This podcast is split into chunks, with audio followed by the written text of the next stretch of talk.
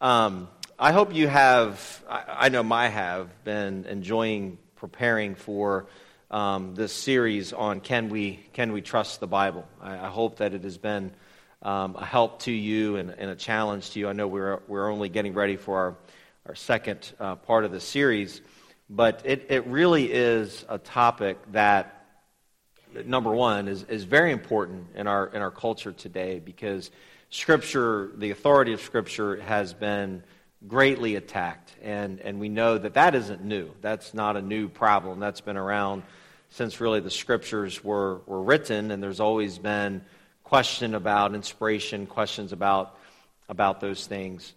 Um, is it opening? I don't have it there now. Um, there has always been questions about inspiration, and, and so it is an important uh, topic for us to consider. Um, but, but secondly, it is a huge topic. Um, it, it is not something that, oh, praise the Lord. It is not something that, we're good. no. It's not something that, that we can cover in, in depth. I, I asked Michelle um, a semi rhetorical question as we were getting ready to head in tonight, and I said, well, the slideshow reached 59 slides. Think we can get through all 59 tonight? Yeah, she did the same thing. She laughed. She's like, no, that's never going to happen. Um, but rather than rushing through it, I, I, do want this to be a help to you. So let's, let's jump into part two here. Can, can we trust the Bible, and is it, is it authoritative for our lives? We, we've been looking at a couple of verses um, just uh, we studied last week together. And uh, Psalm 19.7, the, the law of the Lord is perfect, converting the soul. The testimony of the Lord is sure, making wise the simple. Okay, talking about the perfection of, of God's word. Uh, the second verse that we, that we studied at really in more detail was 2 Timothy 3 16 and 17. All scripture is given by inspiration of God. And we studied really that word inspiration. What does it mean? It means God breathed, literally, um, and is profitable for doctrine, for reproof, for correction, instruction, and righteousness that the man of God may be perfect, thoroughly furnished unto all good works. Okay, so talking about the purpose of Scripture, we studied that one last week. But I want you to look at a couple of Old Testament um, references, you, if you will, as we try to. Actually, there's one more from 2 Peter um, that holy men of God were moved by the Holy Ghost. Okay, so they spoke, they wrote according to what God had done in their hearts and in their lives, and uh, they wrote what God intended for them to write.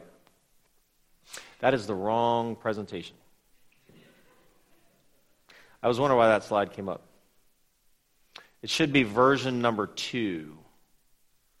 It should be, it should be, it's called, uh, it should be under tonight's service, and it's called um, Session 2, Version 2, because there was a version 1 that we did in high school chapel.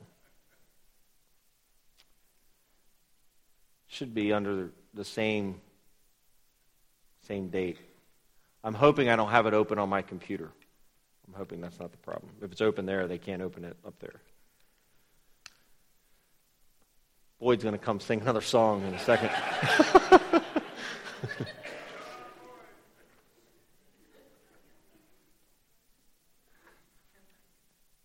Harold, you know any good jokes?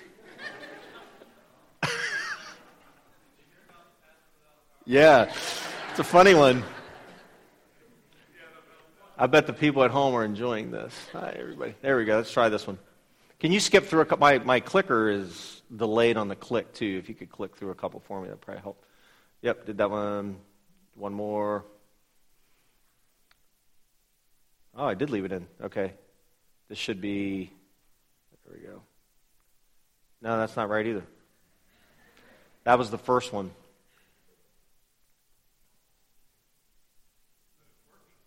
It is working. What's that? There should be, uh, under tonight's date, are you under tonight's date? It should be session 2, version 2. That's from chapel. What you found was from chapel.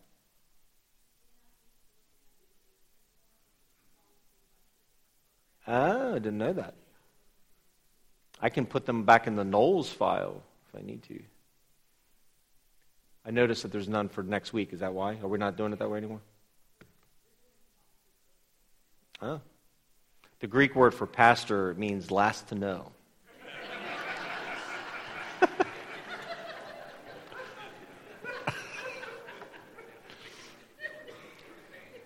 What's that? Yeah. Take three. Let's see if it's the right one. Third time's a charm. That looks good. That looks good. I, I don't think the First Peter one. If First Peter comes up, we might be in trouble. Whew. See, I'm not old and as, as forgetful as I thought. I did take it out. Thanks, guys. Yay, appreciate it.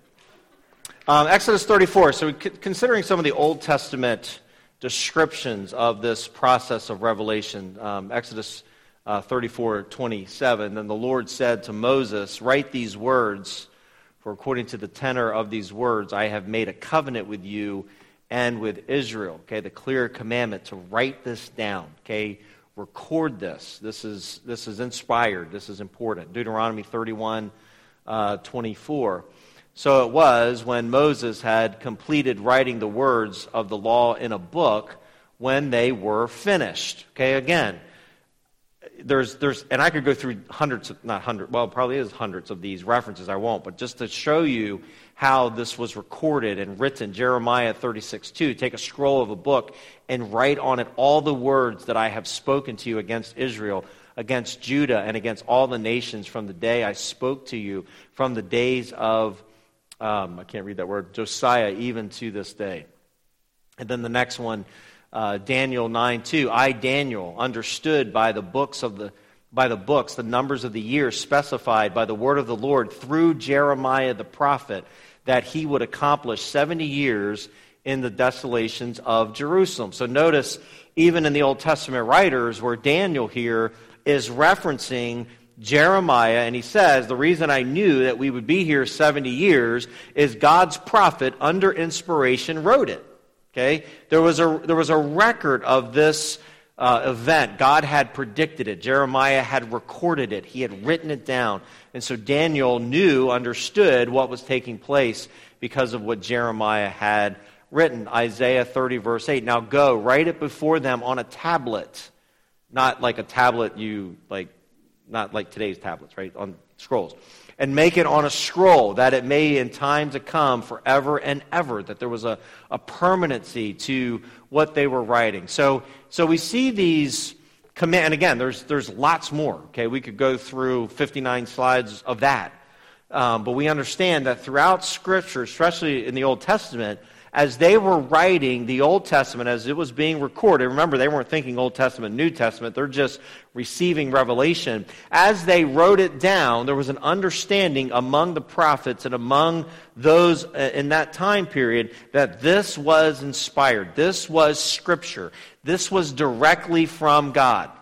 So, one of the arguments when we get to the New Testament and understanding that the New Testament writers, the New Testament um, as they recorded the New Testament and Jesus himself, when they went back and they started looking at the Old Testament, they quoted the Old Testament. They, they referred to the Old Testament. Why? Because they knew it was inspired. Okay, so there was this understanding of inspiration. Now, what I want to do tonight, we looked last week at um, some ideas of, of copyist errors and things like that. We'll talk a little bit more about that tonight. Of people who question the validity of the Bible. Okay, you can't trust the Bible because there's errors in it or mistakes in there. And we look through what a variance is and what that means. And when you're talking about a, a variance, that they are that they are insignificant. There's only a few that have any bearing at all that are that are you know significant that you have to wrestle through. They would fit on a half sheet of paper. Okay, there are that few. Most of them are spelling mistakes, word order changes, which again in Greek word order is irrelevant. Word order doesn't even matter. And so when you look at those things, we have to understand that even if there is a mistake in a word, a letter gets copied wrong or what have you, that the context can help define what the word is. Scott Breyer had a, had a perfect illustration. I got real quick permission to use it perfect illustration of that in, in, um, in Sunday school today. When, because we know that even in spite of spell check on your computer, you've sent things with the wrong word, spelled right, but wrong word. But he was telling a story about a text he got from Jonathan while he was coming in for tech rehearsal. And Jonathan, his son, texts him and he says, You know, I may not get this exactly word for word what's, how it happened, but church, uh, you know, on my way, on my way this morning, church, the church blew out. And Scott was like coming to tech rehearsal. I was like, I don't know what to do with that. That's weird. Your church burned down on Sunday. So he wrote it back and he said something like, Well, God has a plan. and, and so then Scott does this tech rehearsal, and Scott is leaving and walking over, and his son Jonathan texts him again and says, I'm sitting on side of the road. My clutch burned out. And so Scott says, There I was, the good dad saying, Be warmed and be filled, and just go whatever. and his poor son is sitting on side of the road. Now, if we have the full context, and there is a word, a letter that gets switched around, in the context of a car and a person broken down sitting on the middle of the road, you would know the word church does not fit that context, unless it's really a weird situation. Okay, it doesn't fit the context. So while we looked at these variances, and, and again, people get nervous about that and they overreact to it, we have to understand that they are, they're insignificant and the context can help clarify even some of those mistakes. So let's look at some other supposed inaccuracies or problems with, um, with the scripture. And so let's look at some supposed problems of accuracy. We'll see how many we can get through these um, tonight. Um, the first one is poor interpretation method by the reader, sometimes clouded by the reader's presuppositions. Okay, a presupposition is we all come to the scripture with life experience. We come to Scripture with a particular point of view. We come to Scripture being uh, uh, affected by how we grew up, by what we were taught. And as I said here, there is no such thing as a natural, neutral, excuse me, as a neutral reader. And you may say, oh, I don't have any presuppositions. Yes, you do. You're human. We all have presuppositions. I'll say one word for you to clarify worship. We have presuppositions on that topic. So we come back and we have to ask our question are we carrying out exegesis, which means this? Exegesis is just a fancy word that means I come to the scripture and I, and I study it and I allow the scripture to say what it says. It, it means I, I, take it and I look at it in, in, in its original language if I can, or in English if I can't do that, and I understand it and I let it speak and say what it says.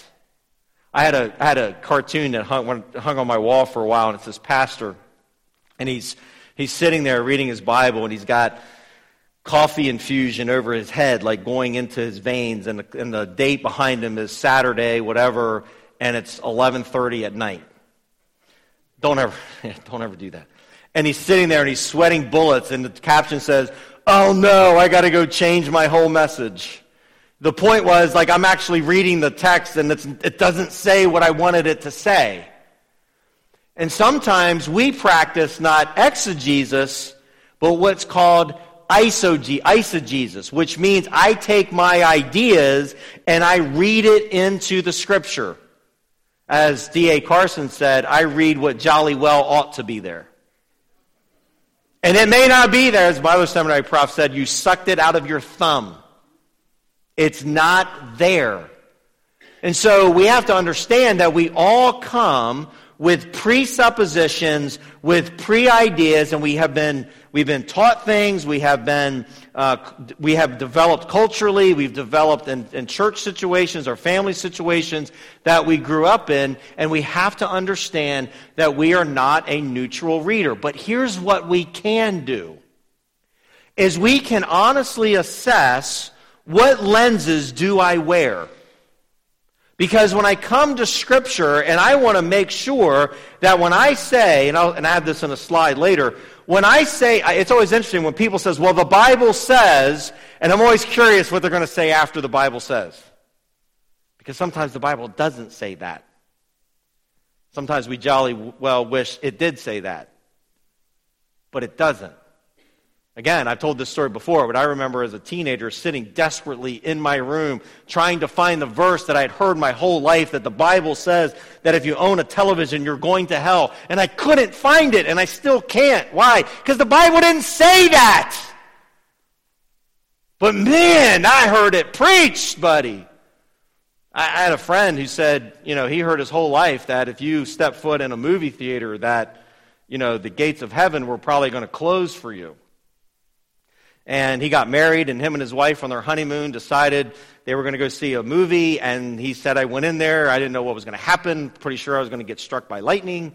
And walked in. He said, We sat down. We'd never been in one before. And we're looking around, and we're like, It's just a room.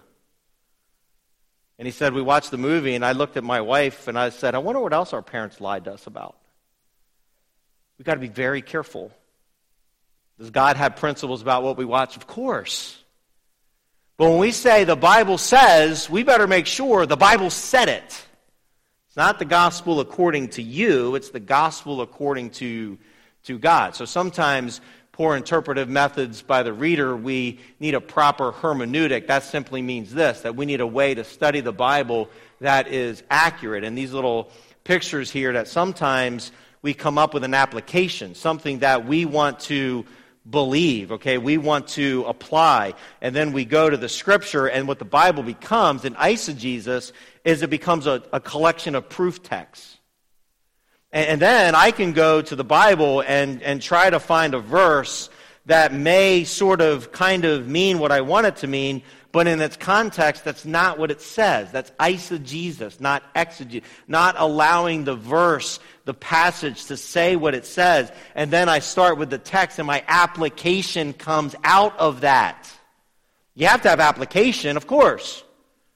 But application and commandment are not the same thing, and I have to make sure that my applications flow out of what the text actually says. That was a, a book, I couldn't find it maybe out of print or something like that, or maybe it was an article I read, but it was called The Heresy of Application. And it was a preaching material, and it was about make sure that when you make an application, that you make an application that number one, it's clearly an application, not a commandment, but number two, that the application is actually applicable from that passage. So we have to start with the text. So sometimes these supposed problems of accuracy are our problem. They're, they're our fault. We are not practicing good biblical interpretation, good biblical hermeneutics. Um, biblical, uh, poor interpretive method of the reader, too, when we say the Bible says, we better be sure the Bible actually says it. Okay? And then, familiar phrase we've been saying here for, for a number of years, we need to be as broad as the scriptures are broad and as narrow as the scriptures are narrow. I mean, h- how much stealing is okay? A little bit? All of it? Some of it? What, how much stealing is wrong? Hello? All of it. Okay. That, as narrow as the scriptures are narrow, that is not negotiable. Uh, how much lying is okay? Right? We, we need to be as narrow as the scriptures are narrow, but there are places that the scriptures are broader than, probably we're honest, we all would like at times. But we have to be honest with the text.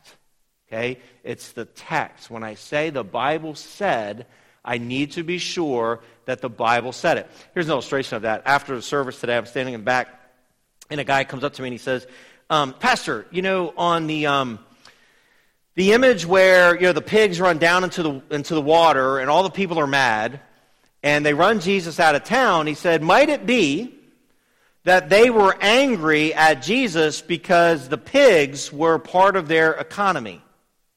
Now, scholars say that, and the, the, but and I, my response to that is, I don't know. The owner of the pigs is never mentioned. Luke doesn't tell us they ran him out of town because of the economic havoc that Jesus caused by the pigs running into the ravine or into the sea. And it doesn't tell us how many swine there were. If legion was able to fit into one person, how many pigs did this legion of demons have to fit in? I don't know.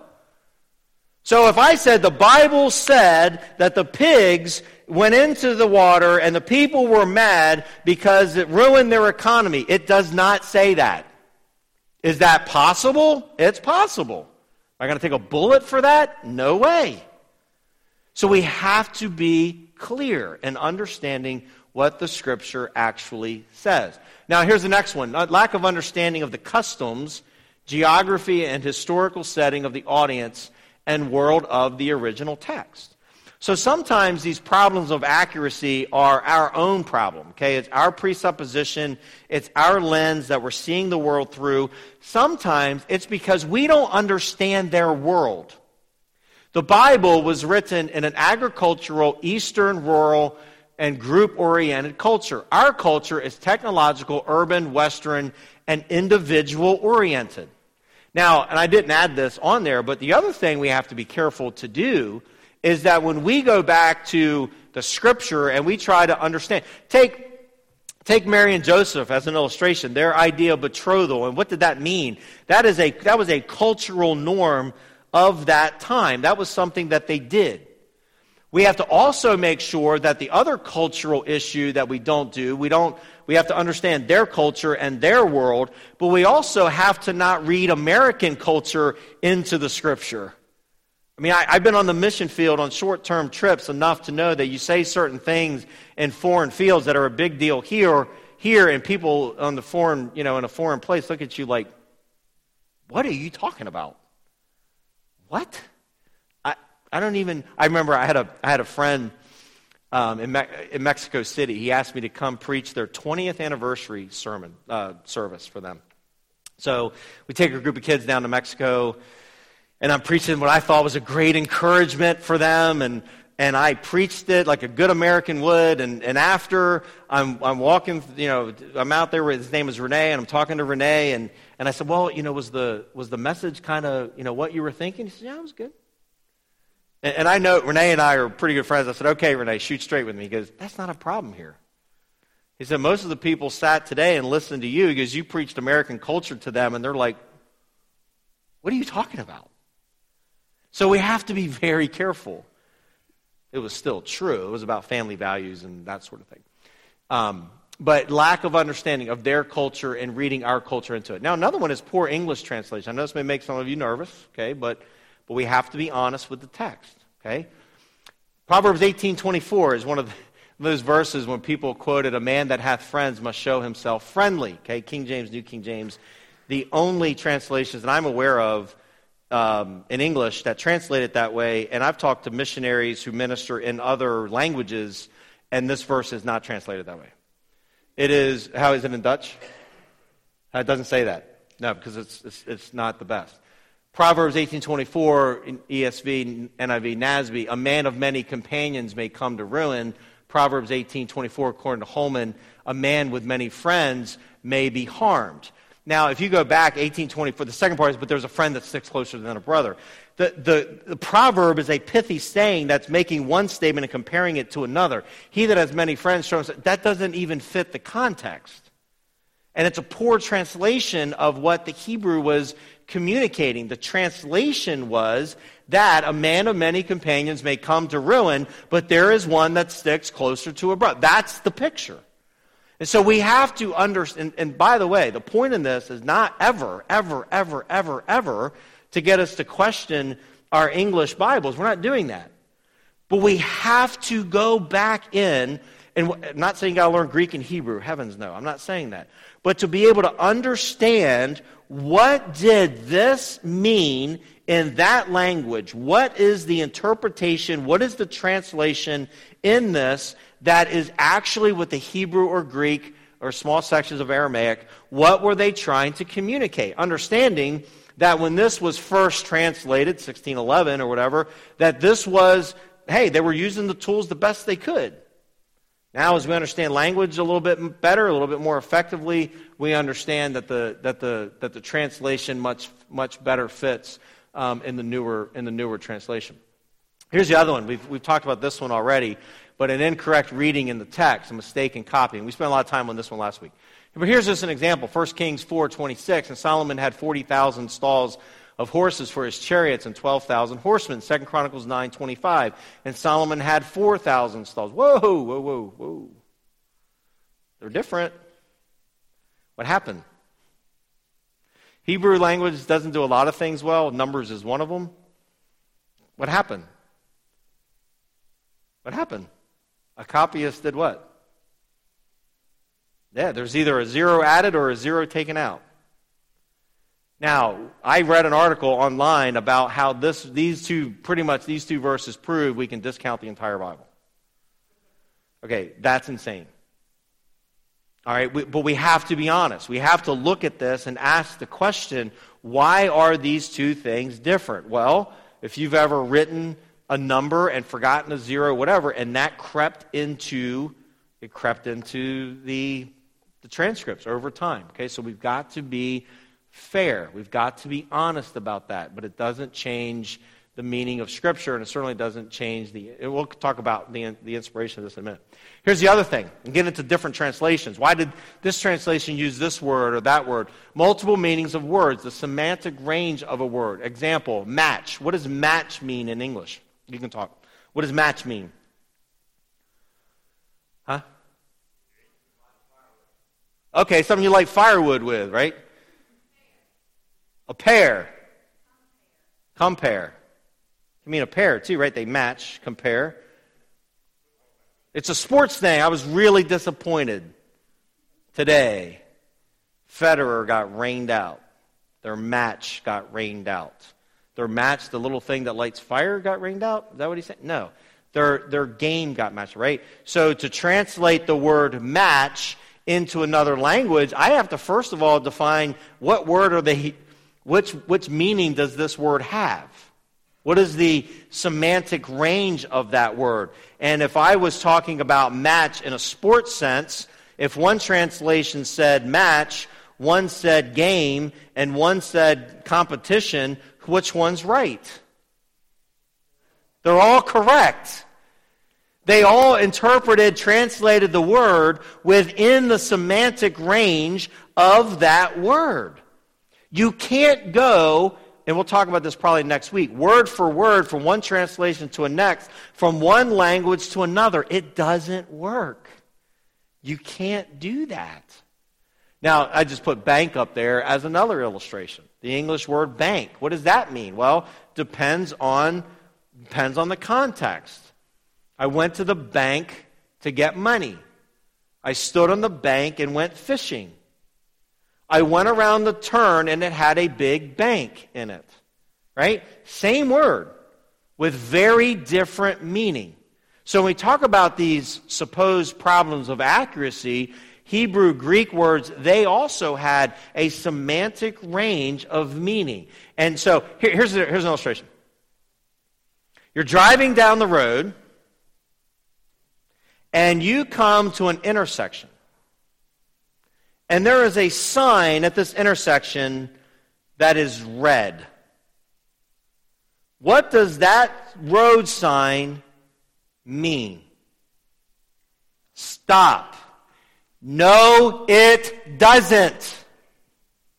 It means bring your vehicle to the place that all forward progress is no longer happening. Check the intersection both ways. Make sure that there are no cars coming. Proceed through the intersection with care, making sure the intersection is free from oncoming traffic. That's what it means. What if I took a different English word and I put the word quit on the, on the sign rather than stop? Did I change the meaning? Did I change the meaning of the sign? Did I? I did? No. Stop, quit, cease, maybe is a better word. Whatever the word is, I'm assigning it to communicate something that it means. So we want to understand what does the text mean? What does that word mean? Okay, and I can assign a different word to it to make sure that, that it's communicated. Alleged contradictions, misunderstanding of chronology in the, in the gospel, similar to the different, or similar but different events. We studied the sinful woman in Luke 7, but the woman in Matthew 26, Mark 14, and John 12 are different people. So sometimes we have this, you know, similar but different event, and people say, oh, they're, they're contradictory. They're two different things. They're two different events. There were things that happened at two different times. Jesus would use, and I, and I do this. I, you know, I preach here on a regular basis. I try to never um, use the same illustrations because you've heard them. That's impossible. I don't come up with that many great, wonderful new ones, and I don't, I don't like canned ones, so I don't do that. But when I preach other places and other settings, you'll use the same illustration with a different application at times. Jesus did the same thing. So we can't look at it and say they contradict. They could very well be two separate occasions in which Jesus used the, um, the same illustration. Let's do a little illustration. Okay, let's do this for a few minutes and then, and then we'll, we'll, we'll wrap this first section up tonight. I didn't as far as I want, so hopefully I didn't create more questions in your mind tonight than I intended because I intended to answer them for you. We're not going to have time. Um, high schoolers can't help the adults, okay? You can't help because this same illustration we used in chapel, but I did correct my typo, so that's good. Okay, this is an account of four, four different eyewitnesses. I was out walking this morning, and a police car pulls up beside me and stops. And sheriff's deputy and guy rolls down his window. I know Ed. Whatever it is, I didn't do it. No, I didn't say that. He says, Hey, we're looking for a guy. Haven't seen him. Have you seen him? I haven't seen anybody, just me and my dog. So drive down the road, walk down the road. A few minutes later, another cop car comes up beside me. It's a lady this time. She puts down her window. She goes, Have you seen? It's like I've heard this story before. No, I haven't seen them. Okay, what were they looking for? What? Eyewitnesses, right? So the Gospels, the four eyewitnesses of what Jesus did and said, there was four eyewitnesses. And so people come and they say, the Gospel writers contradict each other. There are times in which one writer says this and another writer says that. They are contradictory. Okay, let me give you an illustration of that. This is a real event. It's a real event that happened, and I'll tell you about it in a minute. A woman was rushed to the hospital after being attacked by a man. The man was trying to steal her purse when he threw her to the ground. Two men witnessed the attack, pursued the suspect, who fled into the mall. The police quickly joined in the pursuit and the sus- of the suspect, but they were unable to apprehend him. Okay, that's the first person's account of this event. Let's look at the second person's account. A woman who was nine months pregnant was attacked outside of Toys R Us in broad daylight. The woman's 18 month old son was with her and witnessed the attack. The little boy watched as the assailant tried to rob his mother and threw her violently to the ground. The mother sustained only minor injuries. A man who pursued the suspect was also injured as he ran after the attacker. His knee was injured. Police chased the man, but they were unable to apprehend him. These two witnesses throw him out. They contradict. They don't agree. What do they disagree on? What's in this account that wasn't in the other one? Huh? Okay, she's pregnant. Toys R Us, a place. What else is different? There's this little boy. Where'd he come from? What else is contradictory? How many people chased the assailant? One or two? They're not the same. I'm, I'm, being sarcastic if you're missing that. Okay, account number three a woman who was nine months pregnant was attacked today by a single assailant. Pursuit of the attacker followed the robbery attempt. The man fled into a housing development behind the mall. Whoa, whoa, whoa, whoa, whoa. First guy said the and went where? Into the mall. This guy says he went where? Housing development, mm, throw this guy out too. Where police chased him for over an hour. The pursuit was called off after an officer was stung over 100 times when a swarm of aggressive bees was stirred up during the chase. The officer was taken to the hospital where he was treated and released. Now, this person's having delusions. Now we got bees. Now, now we've got now we've got other stuff going on. What in the world? Okay, account four. A male suspect was pursued today after trying to rob an adult female outside of a local store. The woman who was pregnant was taken to the hospital for evaluation. She was later released.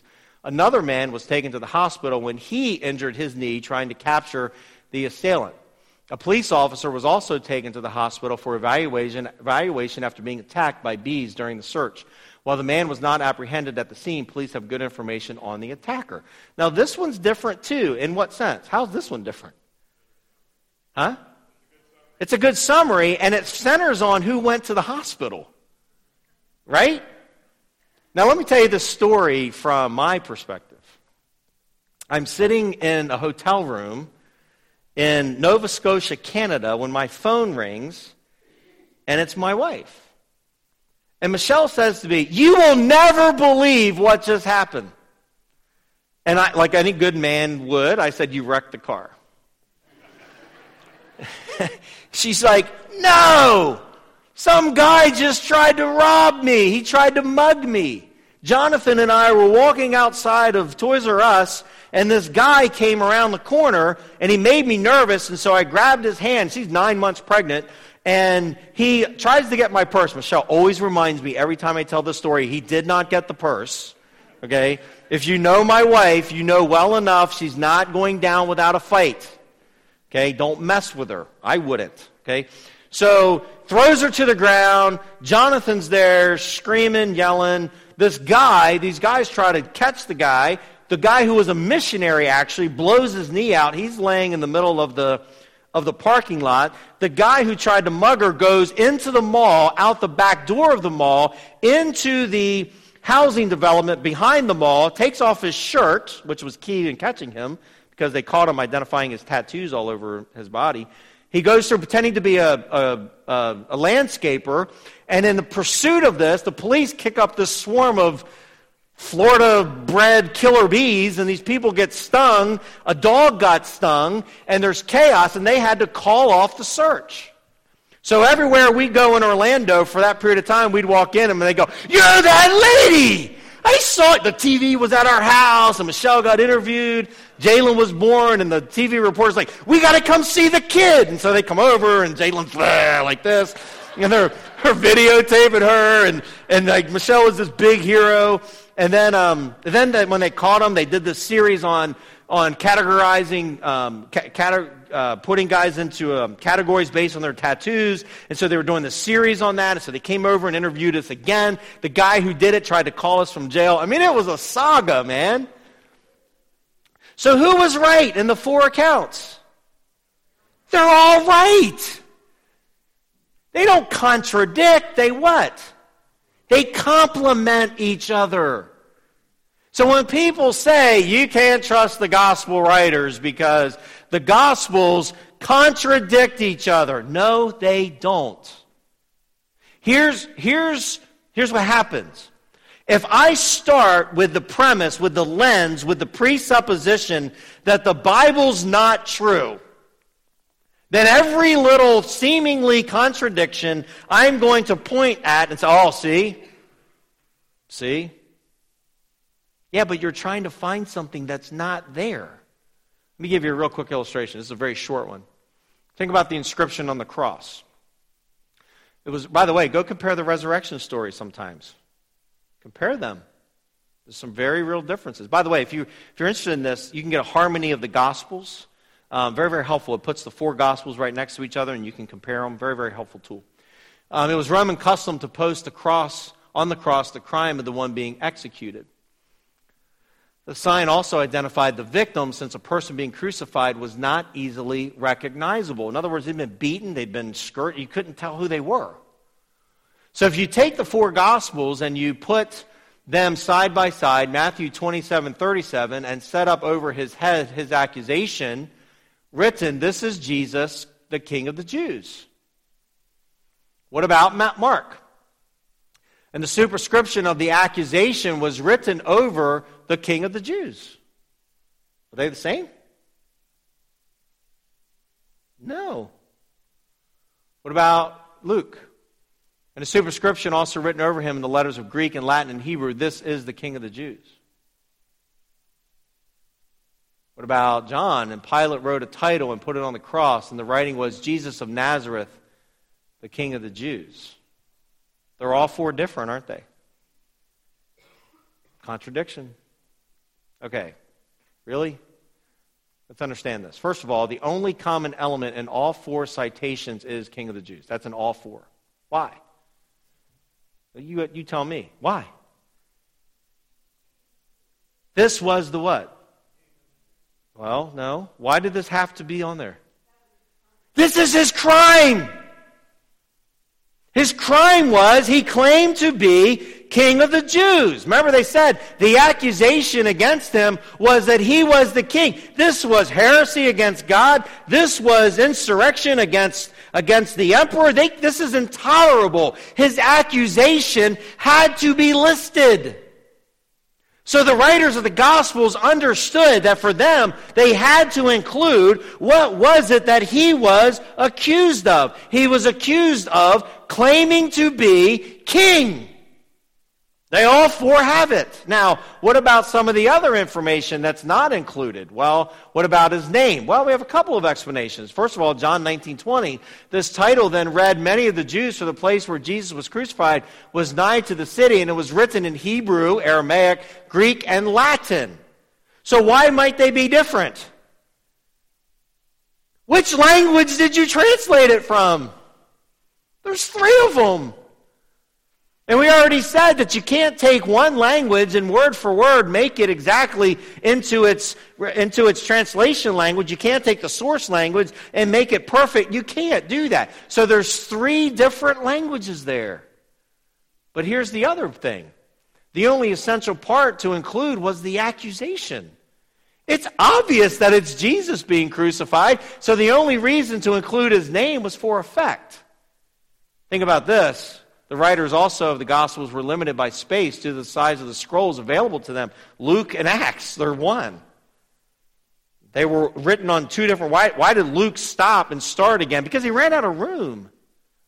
So when we look at these supposed contradictions, there are solutions for them that are not made up, they're not fictitious, they're not our own defensiveness trying to defend what this says. It is because there are legitimate reasons why there are times that they may be different, just as in the account of the eyewitnesses. They may give different accounts of the same event, but they are complementary, not contradictory. Paul and James contradiction, right? Salvation, is it by faith or is it by works? By grace are you saved through faith, not of works. It is the gift of God. And then James says, What does it profit, my brethren, if though a man say he hath faith and not works, can faith save him? So are they contradictory? Are they talking about two different ways of salvation? Does Paul present one and James another? Paul is addressing the issue of justification and how one becomes a Christian. James is talking about the evidences of our salvation. It's evidence by our good works. If you claim to have faith in Christ, but you don't work and don't demonstrate that salvation, your claim of faith is in vain. That's what he's saying. He's not saying you're saved by by your works. Matthew 7 20. By their fruits you shall know them. Jesus said in Luke 8, 8 15, But on the good ground are they which are honest and good heart, have heard the word, keep it, and bring forth fruit with patience. James and, and Paul are complementing one another. Your salvation is by faith in Christ. Your justification, your redemption is by faith. It is not of works of righteousness, lest any man should boast. Then James says, if you say with your mouth that you have faith, but there is no evidence of your faith, there is no evidence of your salvation, your faith, your claim to faith is in vain. And Jesus said the same thing. There are people that say with their mouth that they follow me, but with their actions, they are not obedient. They are talking about two sides of the same coin. So when people talk about the supposed inaccuracies of Scripture, we have to be honest and say that while there are passages we have to study and understand, but I have to start with is it my presupposition? Is it my preconceived idea about this passage? Am I practicing eisegesis or am I going in to assess what does it actually say?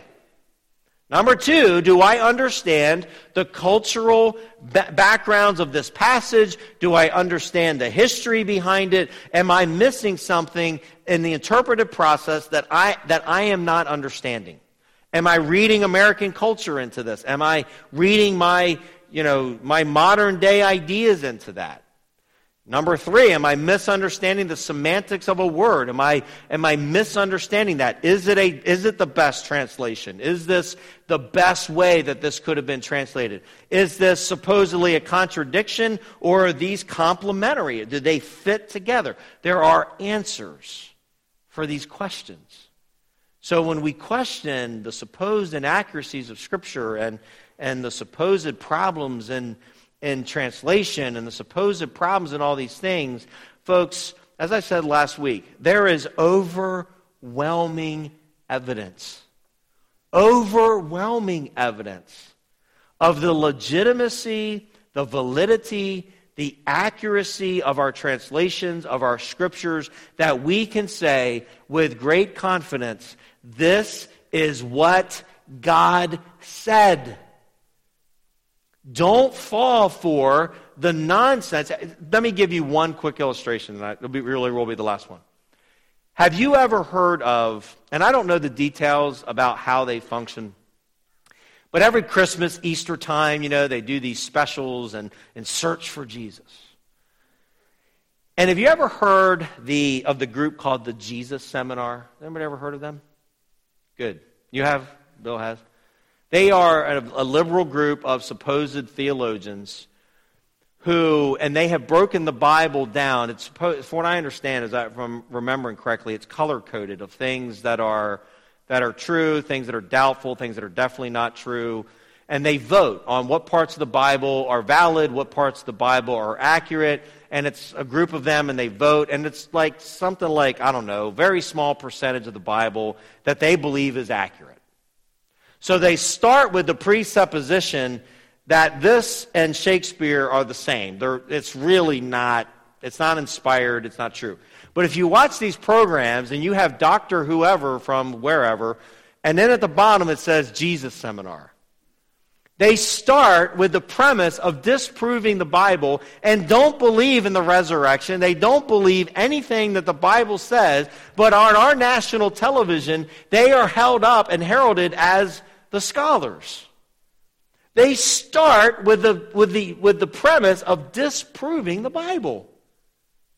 They ignore the evidence. They ignore, they ignore the manuscript evidence. They ignore all of those things because they desperately want to believe the Bible's not true. Their presuppositions, oh, but they don't have, pre- yes, they have presuppositions. So we have to understand that the Scripture is given to us, it is the Word of God. We can have great confidence in its accuracy, and we can go historically understand these differences, these things that we have, contradictions, whatever, that we can understand them. And in no way, in no way does it change the gospel message that God has given to us. So, if anything, we talk through all of this, and we'll understand it more next time. When we understand this more, I believe we come out the other side with great confidence that we have God's inspired word preserved for us in heaven forever and preserved for us in our scriptures that we can know, Thus saith the Lord. This is what God said. Let's pray. Father, thank you for this opportunity to share uh, this discussion tonight. And I, I know there's a lot of information here, a lot more to go. And God, our, our hope is to build confidence in what we know to be true about your word, what we know to be true about you. And Lord, I pray that you would guide us through this study as we try to understand how you worked in the hearts of men to record for us the scripture. And God, I pray that you would use this in our lives to help us grow confident in our, in our understanding of scripture and understanding of how the word of God came to us. So we ask you to bless now the rest of our evening, and we pray these things in Jesus' name. Amen.